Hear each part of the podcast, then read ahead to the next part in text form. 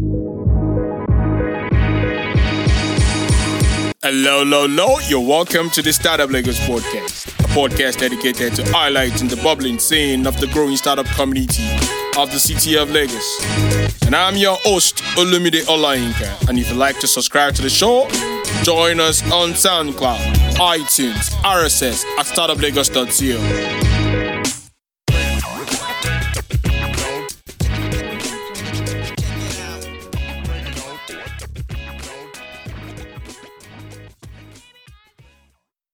people have thought about valuations here and have done a valuation for their startup or have looked into raising money for their startup? No one? Okay, and how did that go? Sorry? Oh, use the software to do it. Did you think the value you got from the software was the actual value of your business, or what did you feel about it? fair enough, fair enough. I mean, um, the thing about valuation, one thing we need to know is that valuation is very, very subjective, and um, I will go through what valuation is. Now, I don't know how familiar everyone is, but there's this thing, there's this, there buzzwords that they always say that valuation is an art, not science. So that's a painting, that's art, that's science on the other side.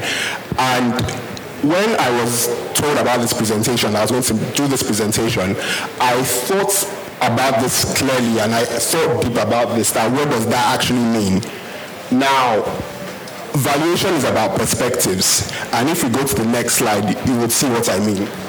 Um, now, you can see about four, four, five kids trying to paint those still life drawings, and you can see that everybody has a different view of what those of what the fruits on the table represent. And that's what valuation is when we look at it. Because even though you're looking at the same thing, because of the way you look at things and where you're coming from, you all have a different view and perspective of it. And that is what we need to learn about valuation. Another thing I'll say quickly before I go into the other slides is the next one. Is no. Next one. No the fact that at the bottom, someone, um, a lady called Sarah Farah, um, Fryer, sorry, said that valuation is a founder's hopes and dreams times how fast the startup is growing minus the downside protection for the investor and the investor's fear of missing out. So there are certain elements to valuation. There is what the founder wants, which the, which is what we said there are two perspectives. There's the founder's perspective, and there is who intends to invest his own perspective. So once you are on the table with an investor, you would find that maybe yours is the one at the extreme end. I don't know if that's more, if that's nicer looking, while your founder's own is more the one in the middle, right? Um, so some truths about valuation. I mean, valuation is what the market is willing to pay for it. Now, you can, I was just talking to, I, am not sure what your name is, and you said that, you know, you were not sure, you couldn't verify. But if you were actually sitting in front of an investor and you were doing, trying, he was trying to invest in you, I mean, at the end of the day, it's what he's willing to put into your business that would consider your valuation at the end of the day. Do you agree? Um, fundraising, which is one of the key things valuation is used for, is what I call a confrontational process. There are two sides, which is why I gave you that thing in the first page. There is the founder side and there's the investor side, and they are at odds at times because obviously the investor wants to put in money lower and get more returns at the end of the day because if he puts in money lower, he gets better returns. While you want him to put money very high so that you need you don't you are not giving away too much for too little, right? Um, one of the things that very key that is very key is your team and about three or four of the valuation methodologies we talk about stress the team. They try and put a value on the team you have. Another key element of valuation is the risk. So an investor wants protection or he wants to get rewarded for the risk he's taking. Depending on the stage you are in, there are stages that are more risky than others. And if he's coming at a very early stage, he would require a higher return naturally just to compensate for that risk. So the risk is very, very important. And this is where people normally differ in terms of the startup versus the investor. Um, another thing, you should ask for what you need. You shouldn't ask for more than you need because the higher you ask for, the more dilution. So you have to be very, very careful about what you need. So know exactly what you need and ask for what you need. Be realistic, be flexible. Um, obviously, like I always say, like I've said before, the entrepreneur and the investor are going to be at odds. It's a negotiation to see if we can come to an agreement. So you have to be flexible as well because you need the money as well. Um, it's not a one-off activity, fundraising, hence your valuation. So there'll be multiple rounds. You have to think of how this round can potentially affect the next round going forward, all of that. And another key thing, I don't think we have time to talk about investment terms, is you should pay attention to the investment terms. So after evaluation, you get your investor, he gives you a term sheet. You need to think about what he's saying in that term sheet because that drives everything that happens going forward. Um, now, what investors are looking for investors what they want to see. They want to see that you know the market is big enough for them to put money now and get a multiple of the money they put in today at a certain date. So the market size is important to them. So if there is no market size, then that's, that's, that's, troublesome. They want to know how big your company is and you know how you can make revenues and ultimately cash flows off of that market size, right? What's your plan to monetize, to generate revenues from that market? Very important to them. They want to know what your team is. Do you guys have experience? You know, have you done it before? Are you working full time? Those are things that investors are very interested in. Um, is there any IP? Is there any extra competitive edge? That's another thing that could help you out when you're talking to your investors. What product and service do you offer? Is it revolutionary? Does it disrupt the market? Things like that. They want to see traction, so they want to see that, look, people are actually going to use this. People have already started using this, your product or your service. That's important to them. Another thing that's important to them is obviously what has been invested before, right? Because what has been invested before, like I said, sort of makes room for what comes after. So what has been invested before is very important.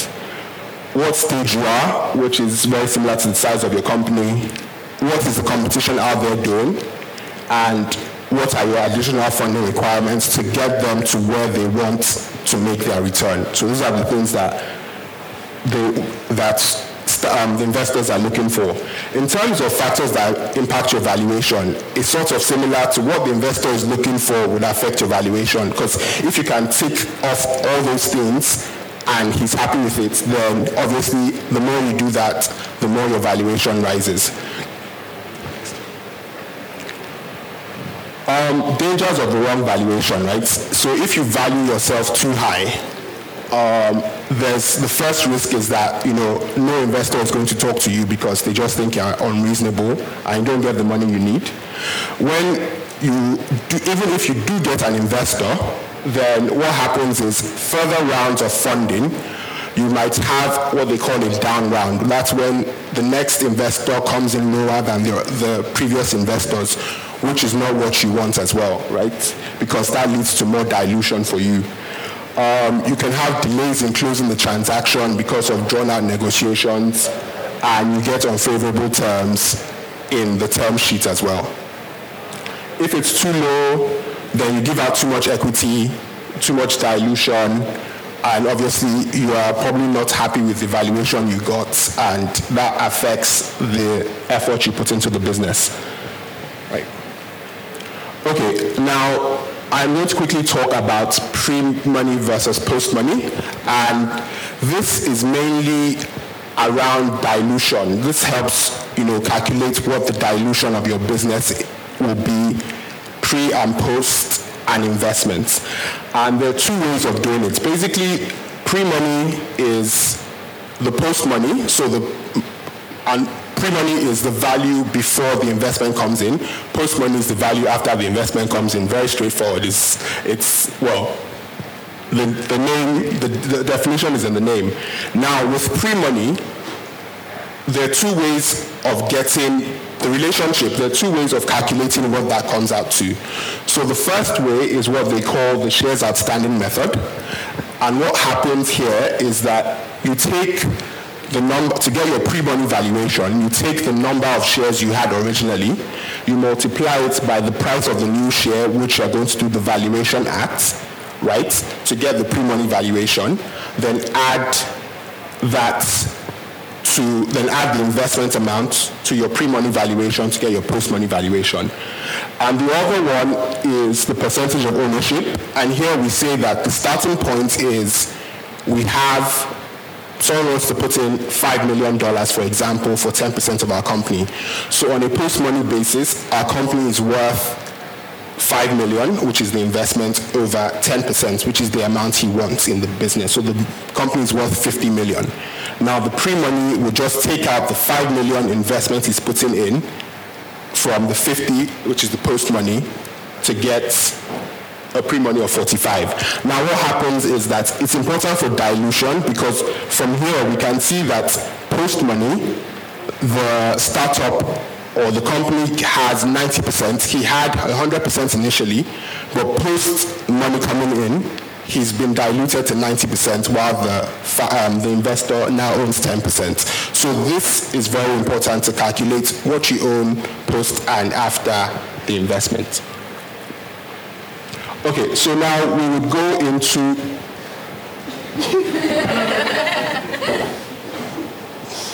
Thank you, Bisade.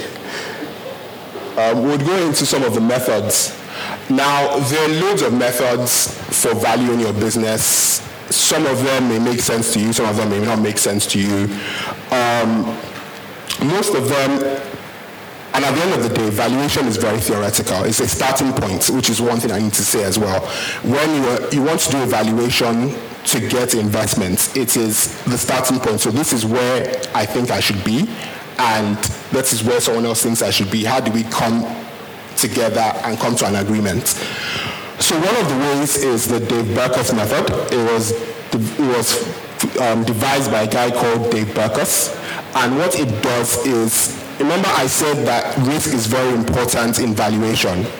It takes about five different risks and sort of gives you a valuation based on how well you are doing on that risk. So for example, if you have a sound business idea, there's product risk, you're taking care of product risk, it's saying that your value for just having a sound business idea is up to $500,000. So if we go to the following slide, please, you need come back. If you put you, you have weightings for each of those for each of those um, categories. If your value weighting, so you think that the idea is revolutionary and it's groundbreaking, and you know nothing else compares to it, you can give it a rating of 100%. And what happens is that you're saying that you're giving it the maximum value of $500,000 for having that idea. Now the problems will come to see is I obviously would think that my idea is groundbreaking and revolutionary, while the other guy thinks that it's not groundbreaking and revolutionary. So while I think I should get a 100 for it, he may think it's a 50. It's now trying to show him that there's enough market, I have tested the market, and I can see that it should be higher. It also goes and says that, can we go to the other slide? Yeah it talks about your prototype. So if you have a prototype, it's saying that you are already tackling your technology risk and that you should have up to $500,000 for having that prototype. So based on how your prototype works, you have another value weighting, as you can see in the previous slide. The next one it talks about is your management team. That's execution risk. If you have a solid management team that has done this kind of work before that has worked on a startup, has experience with the technology, you should get up to $500,000 for that. Same thing with strategic relationships, same thing with product rollout and sales. Now, the problem with this method is that it says that you can only be worth between two and $2.5 million. You cannot be worth more because there is a maximum limit at each end, which obviously I'm not sure how that would sit well with most people, but that is the drawback with this. It's very subjective as well, like other valuation methods. So for our example, we said that, you know, very great idea, 100%. Prototype works 90% of the time, so we give it 90%. Management, there's one person that's very good, the other people, well, it's just one person in the team, we'll give it 50%. He doesn't have any strategic relationships, so zero. No product rollout yet, zero. So his value would be 1.2 million based on the Berkus method. Now the scorecard method is another take on the Berkus method. And it says that, you know, there are seven categories. You have your team, your opportunity, technology as well, your competition, your sales, any more investments, and other, other criteria. And it applies weightings, it applies a factor value to the weightings. Now let me explain what that means. So the first point here is you start with the median or mean um, startup valuation for your region. So in Nigeria, if 100 startups have done transactions and you can find a value of, let's say, 7.5 million for your 100 startups, like a mean value of 7.5 million, that is your starting point. Now, you have your team. It applies a factor value to the weighting of your team. And what that is trying to say is that your, your team is worth 30% of 100% of your value. Now, it's asking you that do you have 100% above 100% or below 100% of your team? And what that means is if you have a very, very good team, a standard team, it will be 100% because it's the norm. If you have a weak team, it will be lower than 100%. If you have a very good team, it should be above 100%. So that's why you can see the first one has 125. You multiply the weightings by the factor value to get a multiple. Same thing for the opportunity, same thing for technology. At the end, we have a sum total of all the multiples we get by multiplying the weightings by the factor value, and we multiply that by the median pre-revenue startup average for our region to get our value. Okay? So based on these seven criteria, we can get a value for our business. B. The third one is the risk factor summation method. It's also similar to the previous two. It's just taking more risk into account and saying that, look, if you have this risk, you can either have the risk as five ranges for the risk. So you can have it as very low, low, you can have it as normal, you can have it as high or very high. And it's saying that for each risk, depending on what rating you give it, you add a certain valuation, certain number to your value. So if your, if your risk is very low, you should add $500,000 to whatever initial startup valuation you have. If it's low, you should add 250. If it's normal, you should not add anything. If it's high, you should take out 250. And if it's very high, you should take out 500,000. So the 12 risk categories are there. You have your management risk, your start, your stage of the business, manufacturing risk, all of that until you get to your valuation at the end, subtracting or adding from the mean average startup in your region.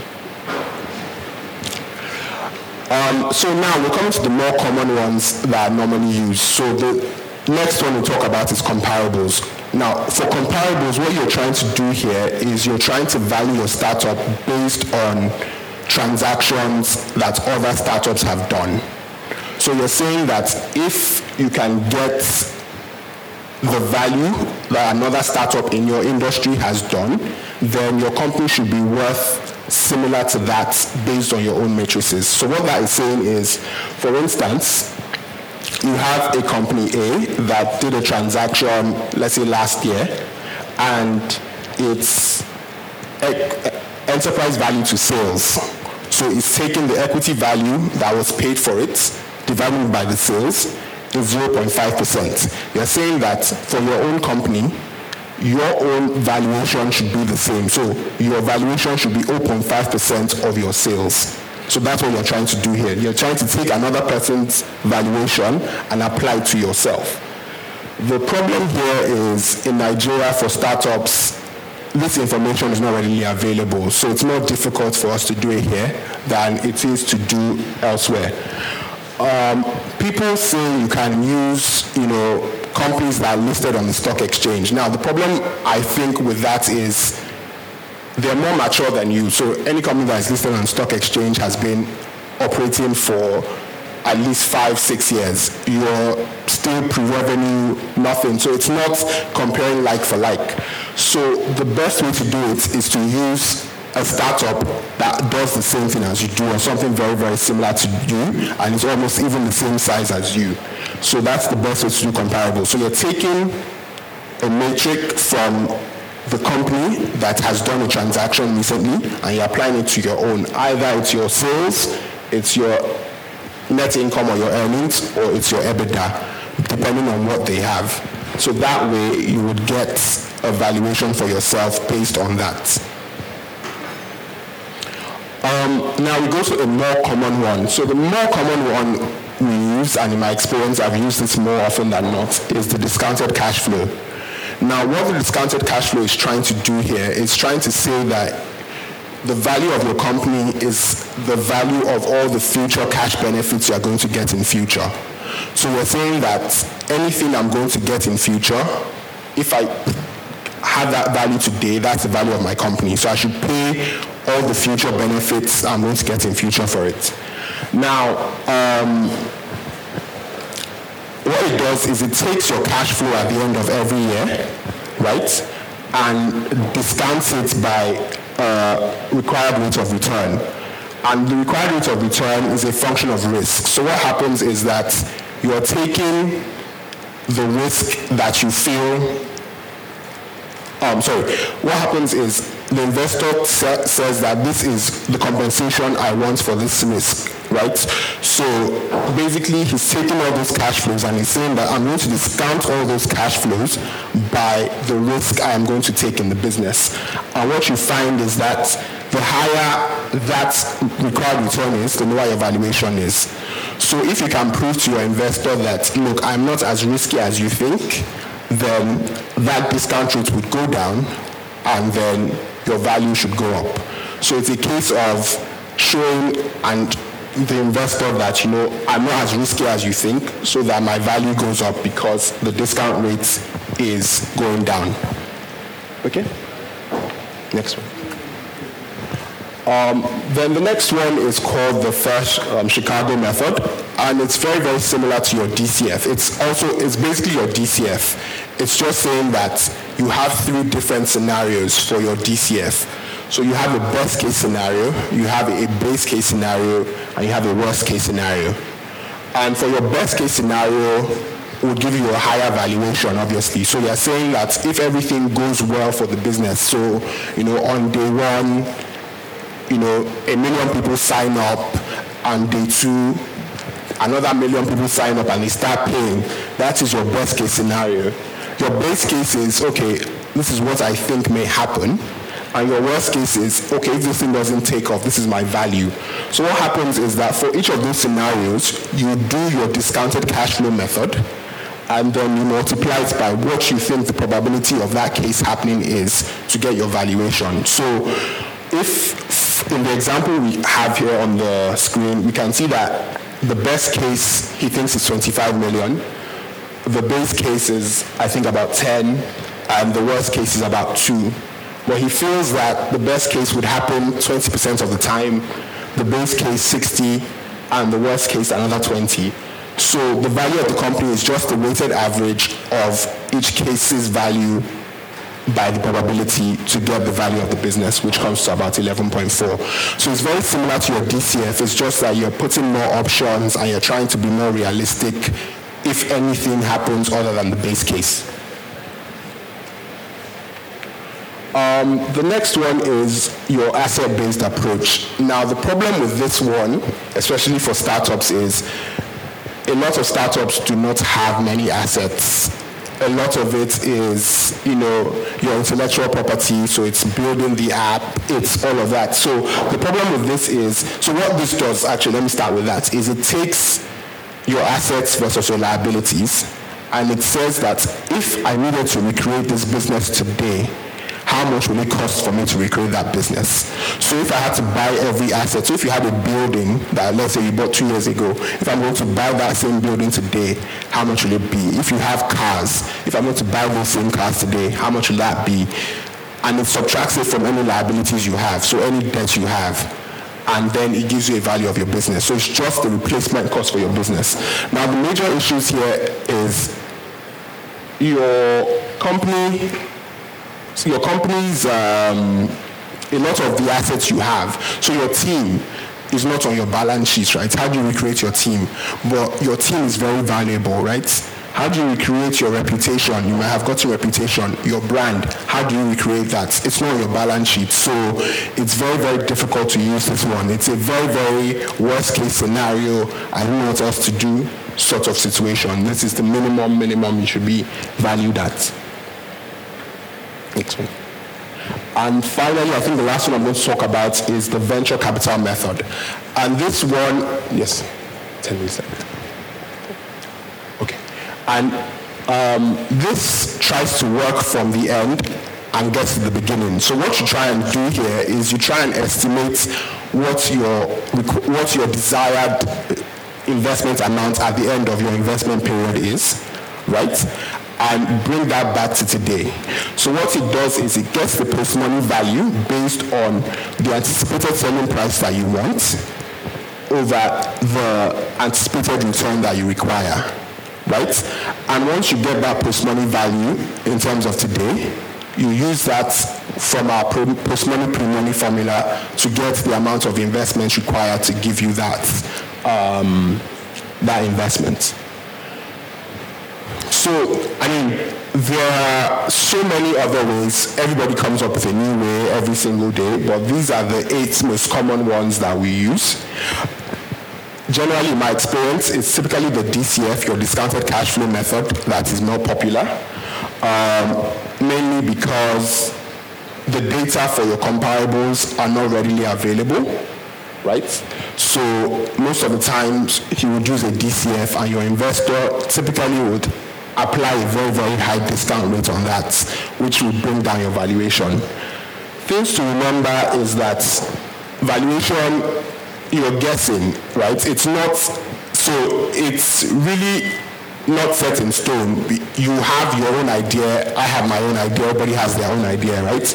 But you should just remember that it is a starting point. It is not the end game. So what you feel, what I feel, we come together and we still have to negotiate.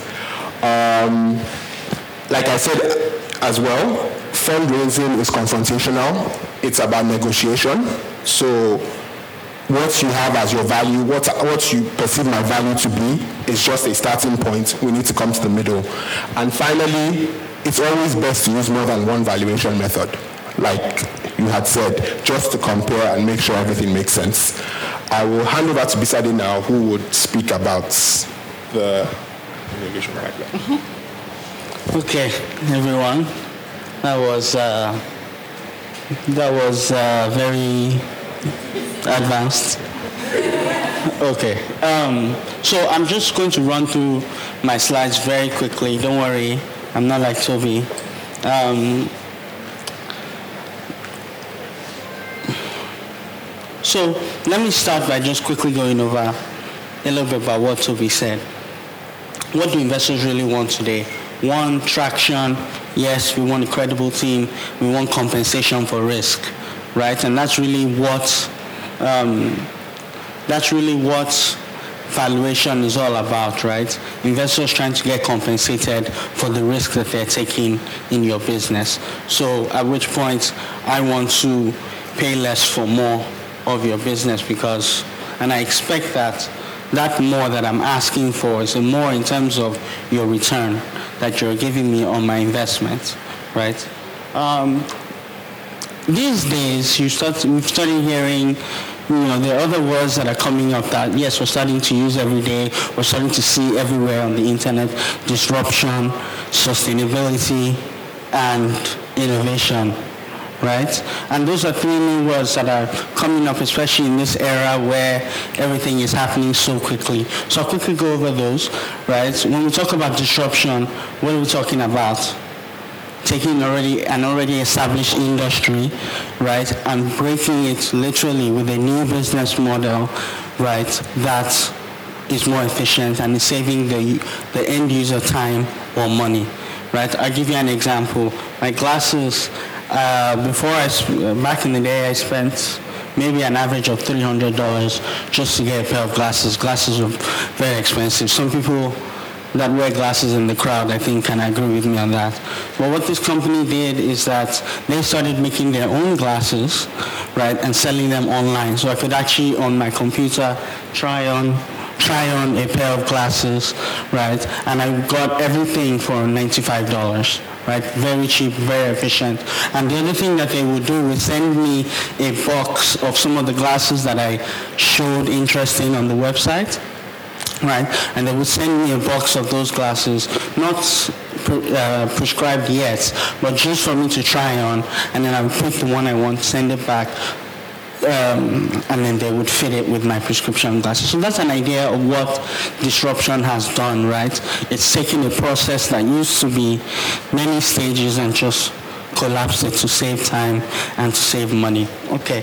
Um, the other uh, the other point here is sustainability. Investors like to see that um, when you go online right now and you read about sustainability, you hear a lot of words like eco-friendliness, you know, um, environmental consciousness. But that's not what we're talking about here.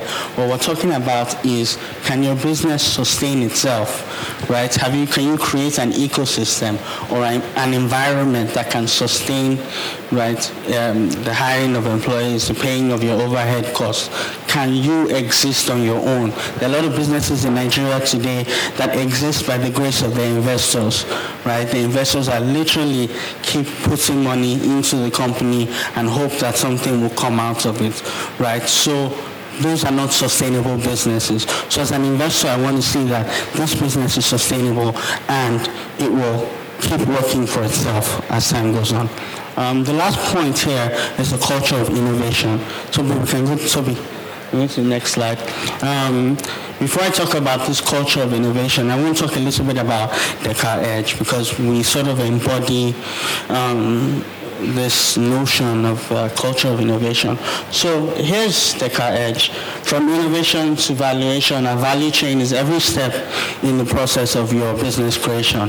What does that mean? From the point where from the point where you're thinking of your idea to the point where you're sitting in front of investors, you know, um, with your valuation in hand, trying to negotiate for a price they're going to buy your company at, right? We're sitting at the table with you from the beginning to the end. But now the question is, um, the question is, how do we do that, right? How do we start working with you from the point of the idea? Right? And then go all the way down to the point of execution. Next slide. Right. So back to that concept I was telling you about um, a culture of innovation. Now, one of the uh, back when I was uh, working uh, nine to five, uh, the CEO of the company I worked for raised a question. He said, "Okay, now that we've arrived at our vision, what next?" What's the purpose of our organization? Why do we come here every day? We've already accomplished the initial vision that was set by the board. What next? And the answer to that question was, you know, instituting a culture of innovation within his organization, right? And what does that mean? An organization that is constantly thinking of new products, you know, new re-engineering their processes, and is constantly um, um, changing with the times. Now, remember I said one of the things that the investors um, look for um, on that list, the last one was a culture of innovation. So what we went ahead and did, what I went to do for this company is I said, okay, what if I was going to design a standardized process for innovation within the organization? How do we get from where we are now to where we need to be? Right? So to answer that question, we came up with the innovation pipeline. And basically what the innovation pipeline is, is a schematic for institutionalizing innovation within your organization. We'd actually work through every step of coming up with an idea, right, to the step um, to um, execution. Um, we'll start with a new idea. When you come with a new idea, uh, we've broken it down into three steps right? Uh, the first step is where we're just brainstorming, we're free thinking, right? And this step, you're not going to have, you know, there's some people who can never say something good about something, right? How many of us know people like that? Mm? They always sort of, especially if you're an innovator, you know what I'm talking about. You are so excited about your idea. Meanwhile, person just say one sentence and bam, your excitement is gone right? Those people don't exist at this point, right? At this point, we're looking for dreamers, right? We're looking for people that like fantasy, right? That's what we want when we're uh, uh, answering that uh, question in the brainstorming session. So um, I'm just going to skip a lot of what I put here because we don't have much time. Um, the question you're trying to answer in your brainstorming session is a very simple one. How can we save time? How can we save money? Right? One of the methods we developed for answering that question is the points and spaces method. What's the points and spaces method? This is a very simple method you can do right now, you can do at home. Um, when you're thinking of your business, you have to think of your value chain, right? And what you're going to do with this exercise is think of every point where you're interacting with your end user, right? From the moment they have to think about your solution, right, to the moment they go to actually using it, and to the moment they're done using it. Those are points, right, in your value chain, right? Now, what we're going to do once we've established those points is to go and look at the spaces between those points and ask ourselves, how can I create value? Meaning, how can I save my end user time or how can I save them money? Right? And what you will find out is that you'll be either creating new points on your value chain, right? Of innovating and thinking of ways that will help you save time or money for your end users. So that's one of the exercises. Toby, we can skip. Mm-hmm. Um, okay. So remember that person I was talking about, the person that can never say anything good mm, about your business, about your idea. The idea killers. Mm? This is where they come in. You need them, right? Mm? You need them. Hmm? Five minutes? Okay. So I have five minutes. Um, this is where you start to talk about risk, right? And like Toby talked about, we're trying to minimize risk as much risk as possible for the investor. Otherwise, what? The valuation will be bad, right? So even at the idea stage, we're still thinking of solving that problem, all our risks, right? Um, and you refer back to one of his methods, the Berkus uh, method, where he was talking about risk. Uh, the other thing I'll talk about here